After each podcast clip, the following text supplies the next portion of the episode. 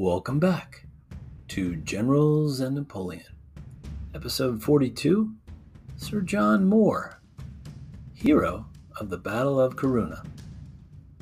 Before we begin, I'd like to remind all our listeners that if they'd like to enjoy bonus content of our podcast, please check out our Patreon page at patreon.com forward slash generals and Napoleon.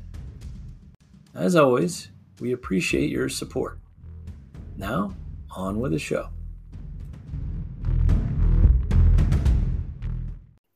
We have a special guest on for, is this our third time or fourth time, Marcus Cribb? I've lost track myself. Is it my third? I think it's our fourth time. Fourth, fourth. We did Wellington as well. Fourth, Yeah, fourth that's one of the generals. Thank you so much for having me back as well. Oh, my pleasure. Yeah, we've covered Wellington, Hill, Craufurd, and who are we talking about today? We are talking about Sir John Moore. Hmm. Fascinating character, isn't he? He's really fascinating and has a few like little marmites and bits about him, a few little love and hates, and uh, there's some controversies thrown in as well for good measure. Yeah, and uh, sadly cut down before his time, but we'll get into that. Uh, we will. So before we jump in, I do want to talk about a couple things for our listeners. Uh, one, first and most important, because it's coming up the earliest, in June 2023, Marcus is giving a free tour of the Waterloo battlefield in Belgium. So if you want to go, uh, check out the details on dukeofwellington.org. Um, the other two things, Marcus, I'll let you talk about briefly. Thank you. Yes, that one, uh, free tickets, and I think it's about half has gone already.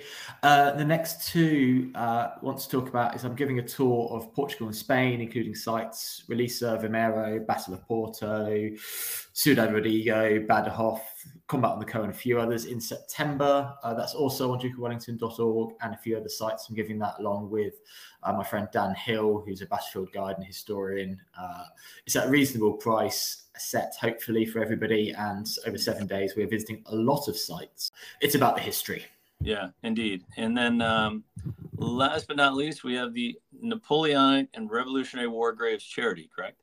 Correct thank you yeah i know you're uh, kind enough to be a member Yep. and i'm one of the uh, one of the many trustees and uh, we've got a, a team supporting us uh, who volunteer their time and uh, yes uh, people from the american revolution until the end of waterloo uh, veterans and uh, serving personnel from all branches of any armed forces. Uh, we want to honour their memory by uh, conserving their graves and uh, doing some research into them as well. But uh, it primarily comes across um, trying to look after their graves and memorial stones. Um, funerary monuments directly uh, about them and uh, you know we i'm going to be unashamedly we are fundraising uh, right now uh, we've we're making money but we're now actually doing projects to do restorations so please do check out the nrwgc please join us as a member if you can and as people might have seen on social media recently we've now got some very nice ties I saw that the necktie. I want. I need to get one of those. please do buy one yes they're really smart Okay. Well, let's dive into our protagonist for today. Uh, John Moore was born in 1761 November in Glasgow, the son of a doctor and writer. Um, what do we know about his early life? So this is uh, at least the second Scot that we're covering. Um, he he was the eldest son. Uh, he did have some older brothers and sisters. Apart from one sister, they uh, they they died sadly young, which was uh, all too common back then, uh, and had uh, several younger brothers. He grew up in uh, in Glasgow and apparently did speak with a thick Glaswegian accent, Mhm. uh, and travelled quite a lot uh, with his father, who was uh, a doctor. Through his father's um, work, he ended up getting some very good uh, connections, uh, including the uh, future uh, Eighth Duke of Hamilton. Uh, which is a very uh, established Scottish family, Mhm. who his father uh, kind of stepped in. The, the personal physician uh, had to go back to look after the family, leaving uh, the eighth Duke alone when he was unwell. And so, through that, Doctor Moore, uh, Sir John Moore's uh, father, steps in and looks after him. And they end up sending, uh, end up traveling with him and Sir John Moore actually going off around Europe, what they used to call the Grand Tour. Yeah. Uh, that's where you visit all the the sites of antiquity, uh, especially Italy and France, and Mhm. start to kind of get a bit of an education hands on. Yeah, I thought that was very interesting. Like, um, and you know, throughout his youth, he's traveling throughout Europe and just learning about different cultures. He does. Uh, he doesn't just uh, travel. They they stay in Geneva uh, for two years. They go uh, Paris and then on to Geneva. Uh, he's there for two years, and some of the uh, parts there, he apparently before that he had terrible handwriting. his father had to like draw lines on paper in school. You know, you still get line notebooks. They didn't have that. So um, he improved his handwriting and studied Latin and French uh, to such a level that he was actually uh, not only speaking French but was writing his letters home to his uh, mama as he wrote to her uh, in in fluent French as well. So yeah. really improved his uh, education. Yeah, it's interesting. Um, yeah, I think just learning not only the cultures and the languages when you're later on commanding multinational forces that probably helps out. It, it really does. And he, he has a hell of an adventure, actually. He gets wounded by, um, so this is the future Duke, who then becomes the 8th Duke of Hamilton. He gets wounded by him in a mock duel. He kind of gets stabbed in the side. uh, they go on to tour German courts, where he's offered not once, but twice by German aristocrats uh, to join uh, them as Hussar officers, including by the Princess of Brunswick. Mm-hmm. He does Vienna, Rome, Naples, and Pompeii. Mm-hmm. And then he climbs Mount Vesuvius and it starts erupting on him and he has to run away from the lava. well, that's a wild uh, upbringing uh, of adolescence there. That's crazy. Yes, we've already got the makings of quite a good adventure novel. Yeah, no, already he's lived quite a life. Um, and then to top it all off, he enlisted in the army in 1776 in the 51st Foot and sees action as a lieutenant on the other side of the world at the American Revolutionary War.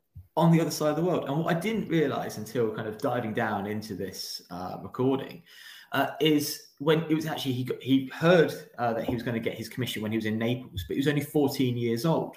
Mm-hmm. And they'd recently changed it that he couldn't be under 15. So his father changed his declaration, declaring him as 16 even though he was actually joining the army at 14. So he was an incredibly young boy, really. Yeah, yeah. But like you said, he's commissioned as a lieutenant. And um, in a foreshadowing event, uh, Moore receives distinction for his efforts in a campaign in what is common day Maine, the state of Maine, right, where a small British force holds off a much larger American army until help arrives.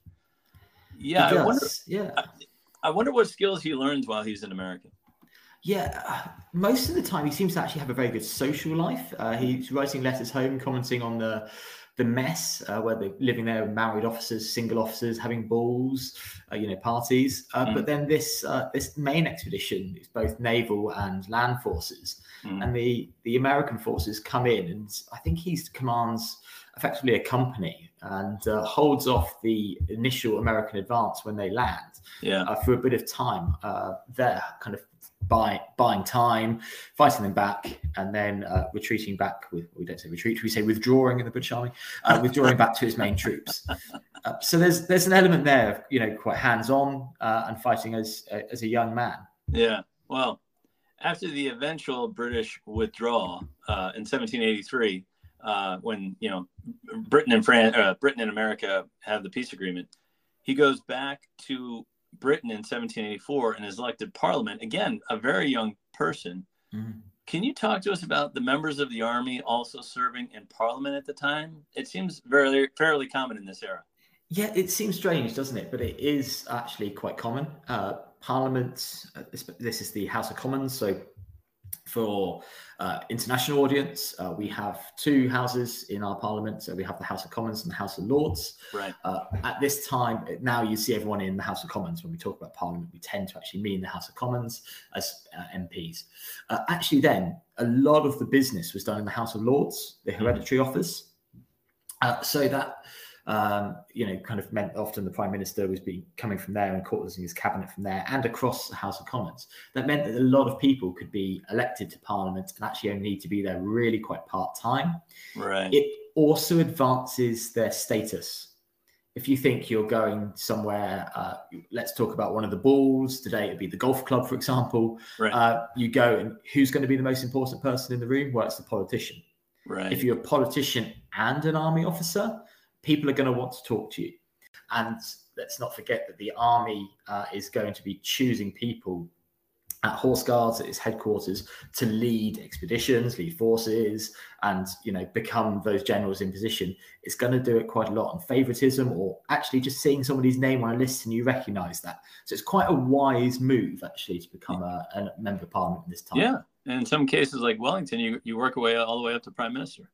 Right. I mean, yeah, he does. And Wellington was prime minister in for the member of parliament. Sorry, he was a member of parliament in Ireland, and then becomes prime minister in Britain for complicated reasons. So yeah, it's it's it's quite common, and I've I've heard of quite junior officers doing it and uh, quite senior as well. Mm-hmm. Uh, but he does it at this time. He um, he kind of takes advice from his his old friend, uh, uh the Duke of Hamilton, and uh, gets elected.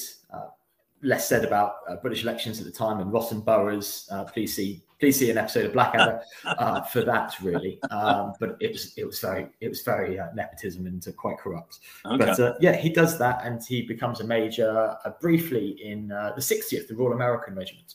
Yeah, I, I, see that. Yeah, he either receives a promotion or purchases a promotion major, and is assigned to the Mediterranean theater, and is involved and wounded in the invasion of Corsica, which is Napoleon's home island.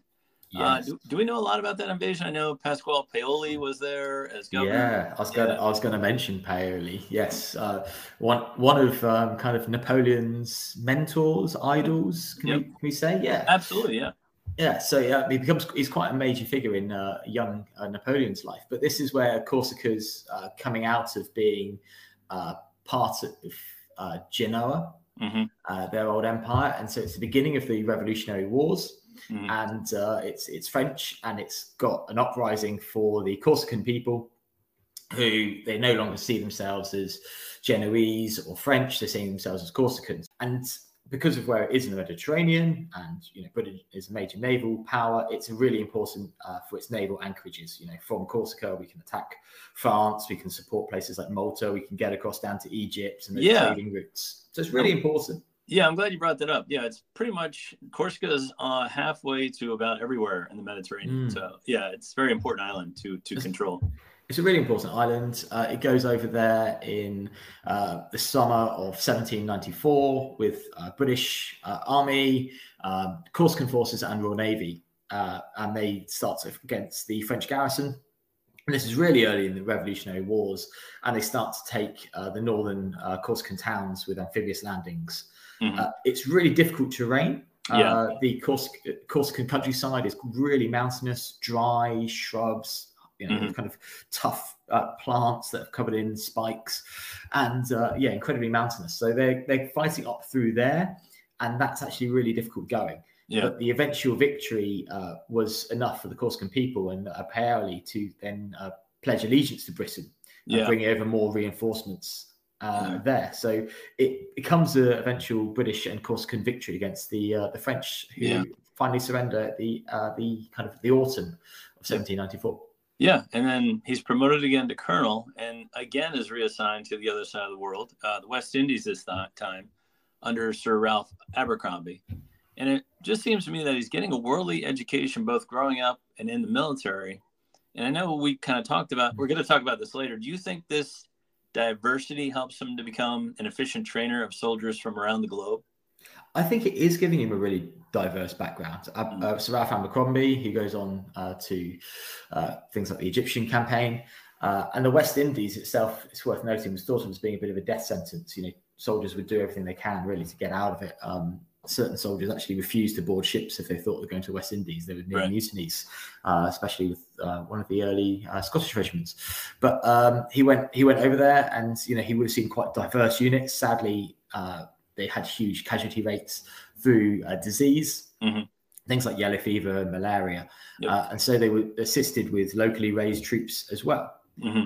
So there's going to be a real mix there of professional troops, kind of troops that really do not want to be there, and also the locally raised units. And that is going to give him uh, diversity. And when you think of the working already with Corsican irregular troops and uh, the forces that would have gone over uh, in into Corsica, and also the background that he's had in the American Revolution, War of Independence. Uh, you know, he's been made aware of the differences that were there if not working directly alongside there's famous units like the the Rangers, the Loyalist units uh, from that conflict. Right. So he's already in quite a short career uh, got that wide, like you said, worldly view. Yeah, yeah, yeah, and uh, you know he helps the British recapture the island of Saint Lucia from the French, and Abercromby must have had a lot of faith in this young man because he left him in charge of the garrison there. Yeah, he does. Uh, he gets promoted up and uh, kind of left in charge uh, until he himself gets uh, yellow fever and he has to come back. Yeah, and then 1798 he makes it big time. He's promoted major general, hmm. and again gets dispatched this time to suppress the Irish Rebellion of 1798. Uh, how did he perform there? Yeah, 1798 is one of the big rebellions in the Irish uprising history. Mm-hmm. Uh, what's quite interesting here is the main kind of thing you find about uh, Sir John Moore in Ireland is he's been told he's not as bad as compared to General Lake. Um, so General Lake's kind of going in and being incredibly heavy-handed. You know, it is murdering. It's kind of summer executions. Uh, this is this is not our finest hour against uh, the the people of Ireland. Uh, mm-hmm. It, in all the troubles that have gone on, uh, without unpicking that too deeply. But um, yeah, he's thought of as kind of he arrives early before Lake at certain towns and uh, they basically surrendered to him. Quite thankful it's it's Moore and not Lake. So that's that's um, a backhanded compliment, but at least it's better than something. Yeah, better than Lake. Uh, when did he did he get the title Sir though? did, Is that come up yet, or is that later on? That comes up uh, later. Later, okay, so yeah. yeah, but it's just it's just it rolls off the tongue, Sir John Moore. Sir John Moore, yes, it, it is. It's difficult with this era with uh, people changing titles. You know, Wellesley to Wellington, uh, yeah. Paget to Uxbridge. There's quite a few. So yeah, obviously he, he was not born Sir John Moore. He didn't uh, he didn't come from his nobility. Okay, well, let's jump ahead to 1803, uh, where he's given command of a brigade, and I think one of the most critical things that he gets credit for, or some credit for, is he establishes a system of drill and maneuvering. Uh, can you tell us a bit about these doctrines? Yes. So this is uh, he's sent to the south coast of England, uh, not far from where I'm sat now, mm-hmm. and uh, he's initially uh, helping out with building the Royal Military Canal uh, which links up like Hythe and uh, the, the, real south coast of England. And I, I walked it last week. It's fascinating. uh, and there's a there's a lot there's a lot to see there. I'll give them a really good shout out for all the yeah. plaques and uh, statues they've made. Uh, really really uh, good Napoleonic history just in the middle of the countryside. I really enjoyed that. Okay. And whilst he's there, some of the troops garrisoned are put under his brigade and uh, he's got the chance to do some military engineering alongside some military training and uh, the Shorncliffe Barracks. But also, he's given troops uh, up near Chatham Dockyard, Royal Navy Dockyard, and they take them and they start to kind of do some loose drill. Well, actually, sorry, this is he's actually done that already, or um, in uh, 1790s, uh, he's done some loose drill uh, with them in Chatham, mm-hmm. and he takes what he's uh, learned there, uh, which involves a lot of German soldiers and he starts to use that and his ideas and his drill to write um, a kind of a pamphlet, a drill manual at Shorncliffe. And this starts to become right. the basis of British light infantry uh, maneuver, which is interesting because you'll see it in basic training today. It breaks down into pairs fire maneuver. That's one person firing whilst the other one moves forwards. Mm-hmm. And that level of breaking it down, I don't know if we've covered this in previous podcasts, but the, the British regiment system is very much around a battalion and it really doesn't break down much beyond company level. So right. these, these are captains commanding about, in, in, in theory, about 100 men. Right. You're now breaking it down to not only the sergeants having a lot of commands and junior officers, but then individuals who hold no rank making very quick decisions and being yeah. using their initiative to come back to uh, to orders and spreading out a lot further from the main part of command.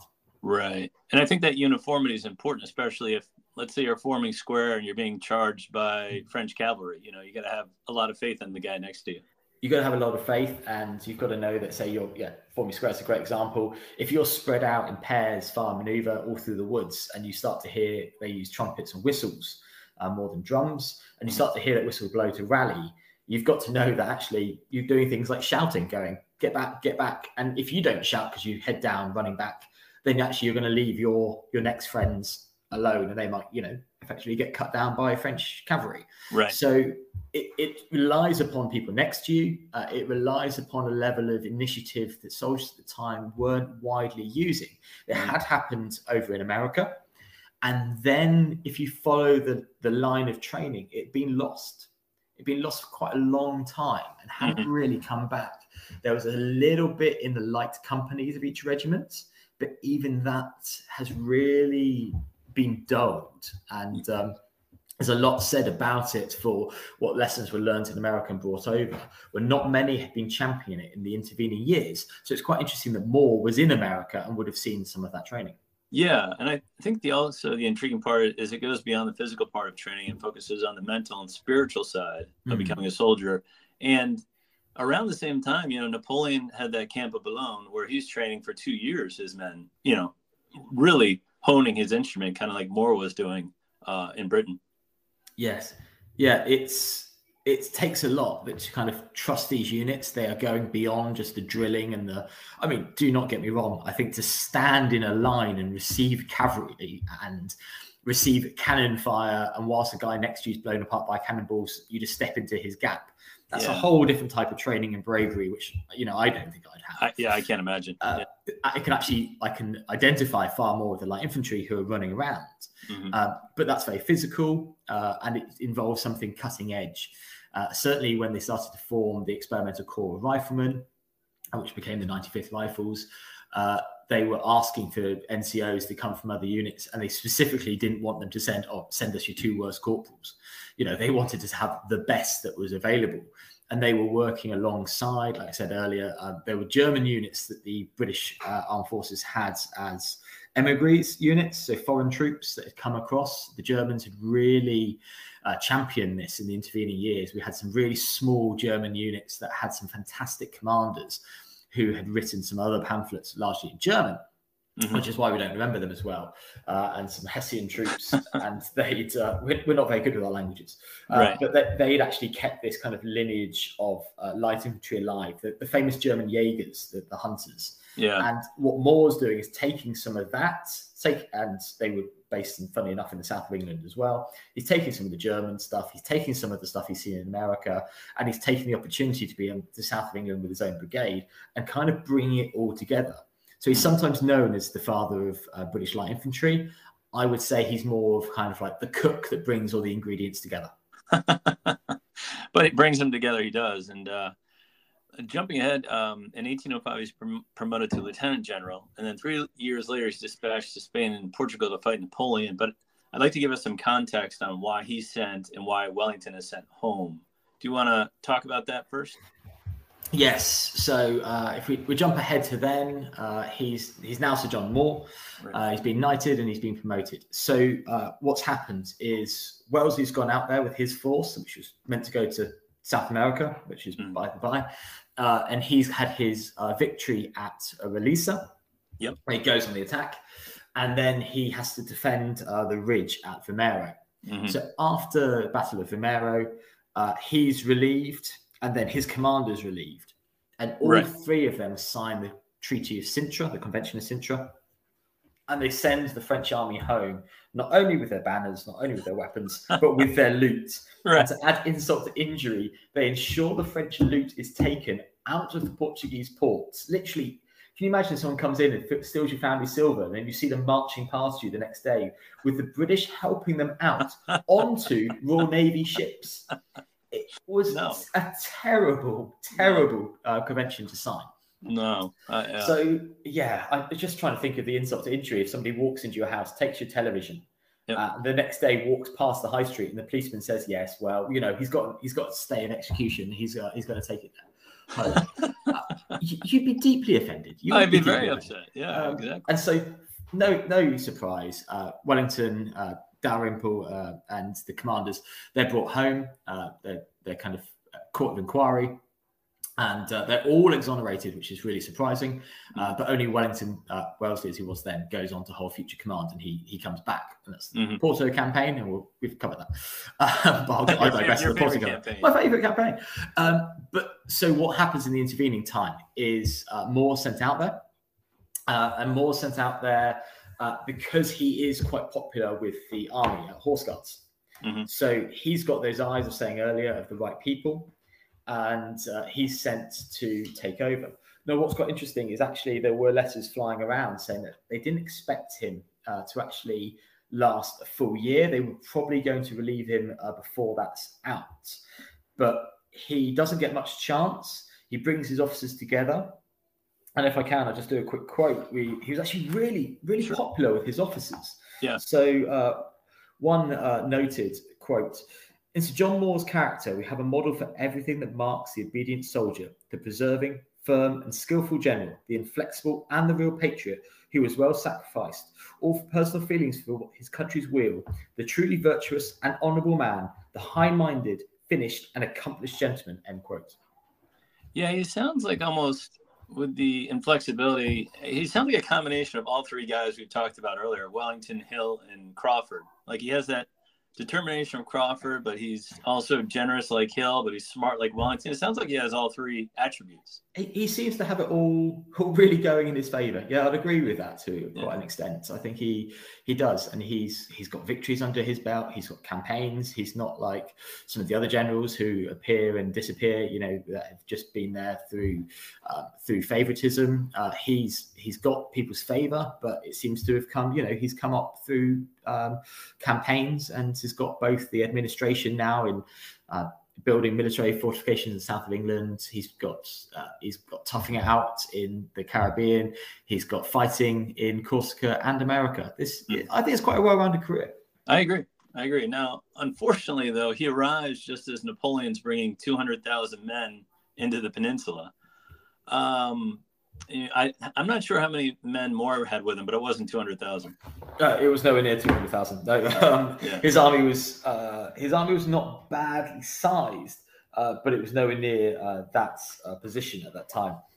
And So, his- so yeah, I think he he thought. I mean, I I think intelligence, like we were talking about with uh, Waters finding out about Napoleon's moves, but I think he thought he could get a quick victory against Marshal Soult, I believe's isolated corps. Is that kind of what happened there? Yeah, so he he goes on and crosses the border. He's he's in Portugal at the time, and uh, he he's, goes against Soult, and he's effectively almost uh, surrounded. He was going to have Soult on one side and uh, Napoleon's corps, um, Corps Plus, uh, on the other side. And I've mentioned it before, but uh, Major John Waters an exploring intelligence officer buys some intelligence off the Spanish who'd captured some letters. He buys those letters off the Spanish, takes them to Moore, and it uh, details, I believe, Soult's movements and plans. Mhm. And he and he ha- he leaves there and then that day that Waters brings up to him. Otherwise, he would have been surrounded. And so they start to head north. does he know he's going to leave back for England immediately, or does he think he's just going to set up a defensive perimeter at Coruna? Uh, I believe he's he's effectively starting to, to go with a rear guard action, as in go back to England. Uh, He Mhm. doesn't face much chance now. He's going to have to evacuate. If he couldn't get to Portugal, he's going to have to get to Spain, uh, off Spain, sorry, and uh, that that way he's got his back to the sea with not much chance because Napoleon could have brought his army uh, to bear as well. Uh, and this is where Napoleon goes back Yeah, no, I, I know uh, Napoleon leaves the pursuit to Soult, but it's we, we talked about in the last episode. It's in the dead of winter over mountains. It's just an awful pursuit. Yeah, I mean, we cover this, but I've got to cover it again when you say that the, these this is this is Spanish winter, so this is completely the opposite to the summer where everyone thinks of the beaches and the drinks and the, Mhm. the sangria. This this is deep snow. This is horrible mountains. It's Right. really mountainous in the north of Spain. It's a reason that uh, typically everyone goes on a holiday to like the south and the west. And, um, this this is really deep snow, very mountainous, very difficult Yeah, soldiers then carried you know at least 50 kilos on their back they got the whole world on their in their pack one spare set of clothes and some food and the the, the equipment's not made for comfort it's thin leather straps yeah, and they and they are turning hiking in woolen clothes with leather single you know skin shoes on yeah. and, and their shoes they're not hiking boots they're not waterproof jackets and their hats a felt hat that is the most uncomfortable thing All right. and they're slogging. Some of them with their wives behind them. I mentioned before, some of their wives having giving up birth by the side of the road, picking up the baby on one side, and almost like picking up their husband by the scruff of the neck because he's so exhausted with the other hand. Yeah, And they're they're turning away. They're fighting rearguard actions. Um, and yeah. and, and, and one wrong step can send you sliding down a, a ravine, and you're done. I, I read um, even Napoleon when he was still in the pursuit, he had to lock arms with Marshal Lannes and I think Duroc just to get over the mountain. yeah, there's massive ravines, and I think they start to have to like throw some of the the pay chests down there, and um, yeah, it's and the cavalry kind of turn and do some fantastic uh, rearguard actions like Sahagun. and uh, that's, that's General Paget, who becomes later Uxbridge of Waterloo fame. And uh, we've mentioned before the light the light troops that kind of hold the rear guard action together under under Craufurd, but these are men that actually Moore would have trained up uh, only a few years previously as well. Right. So he epically retreats to Corunna to escape Napoleon's clutches and offers up a stiff rear guard with Black Bob Craufurd, like we talked in last episode.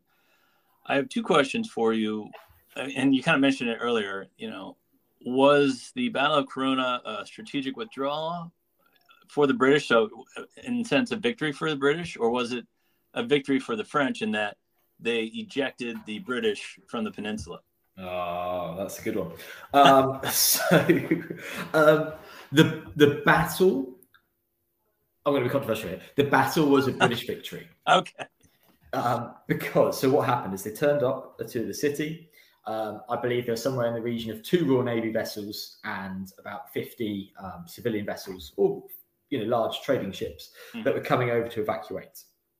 And the troops needed um, a good like two days to evacuate onto those ships.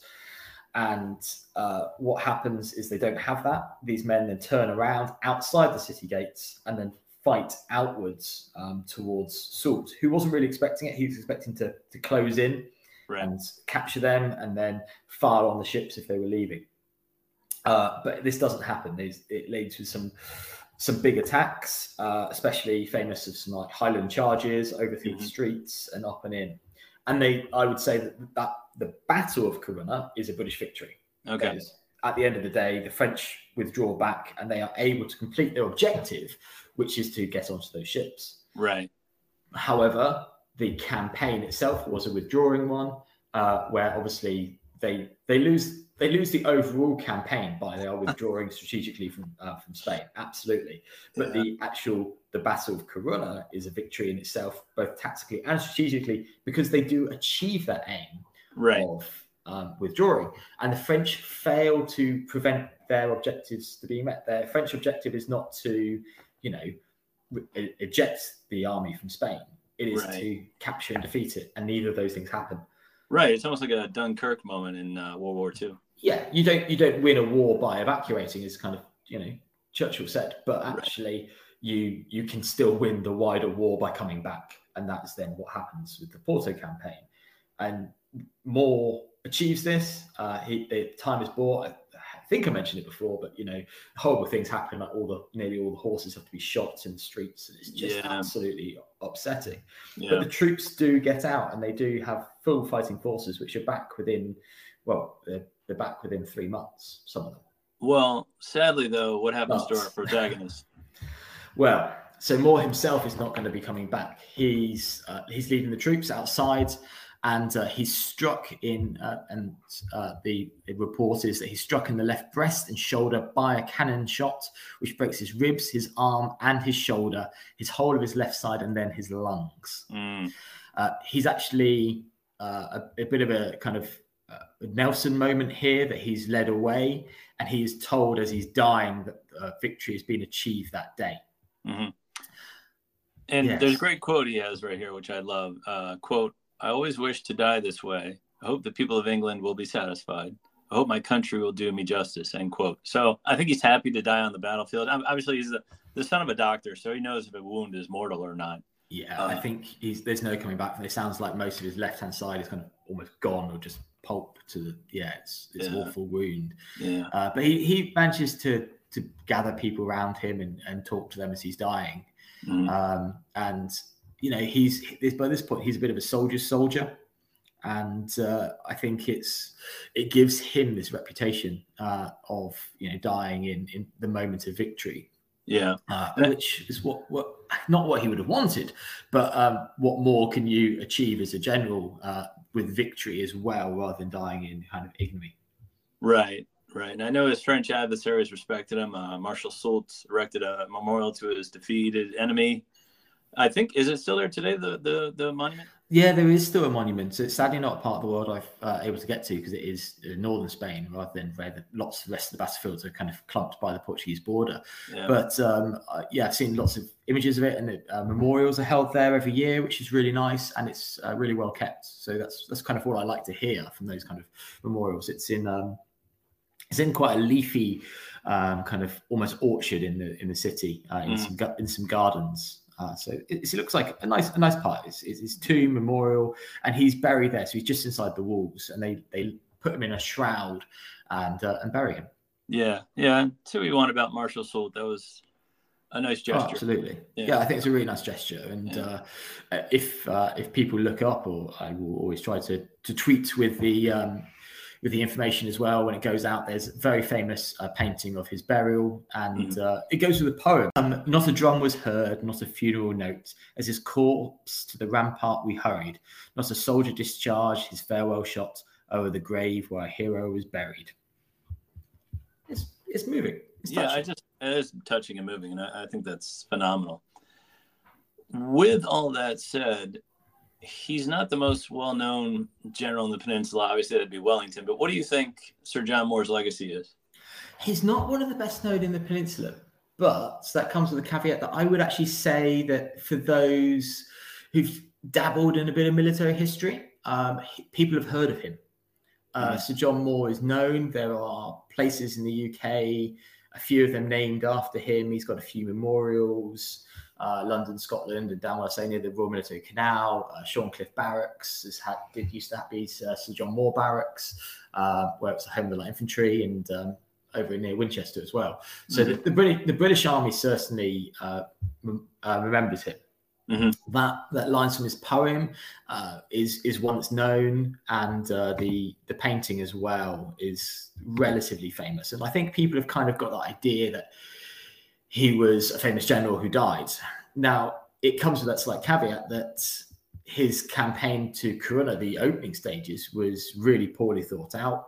Mm-hmm. Um, I think if he, without doubt, if he'd you know got back to England, he too would have been facing a court of inquiry mm-hmm. as to you know he effectively, apart from fighting at Corunna, didn't really fight a major action, but lost his army to be evacuated, sick, tired, hungry. Right, right. So but I think difficult. Yeah, but I think also the the systemization or uniformity of his training methods, I think, were beneficial to the army at that time.